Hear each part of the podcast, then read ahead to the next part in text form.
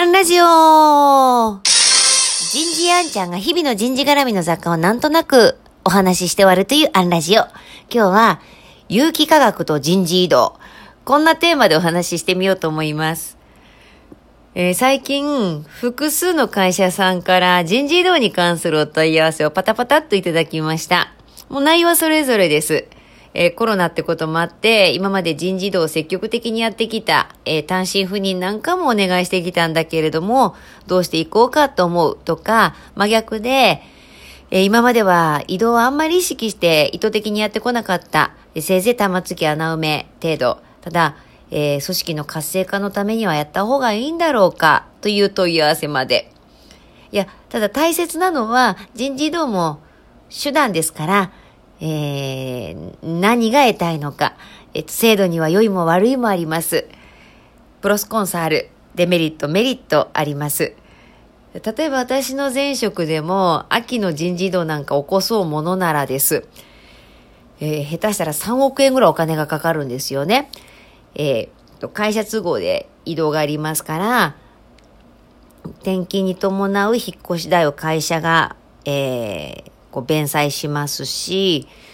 えーお子さんが転校するに伴って制服なんか買い替えなきゃいけないです。やっぱそれも会社が、えー支給してましたから、やっぱこう、それなりにお金がかかる。それでも、それを補ってもなお、えーこうプラスがあると思えるからやってる。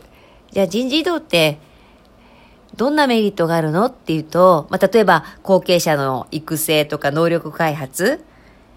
えー意欲、モチベーションの向上やマンネリ化排除、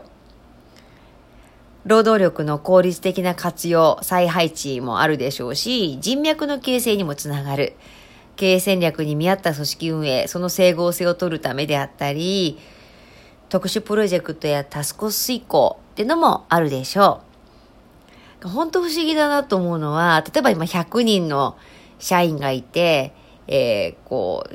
100の役割や部署があって、こう、誰をどこにはめるかで、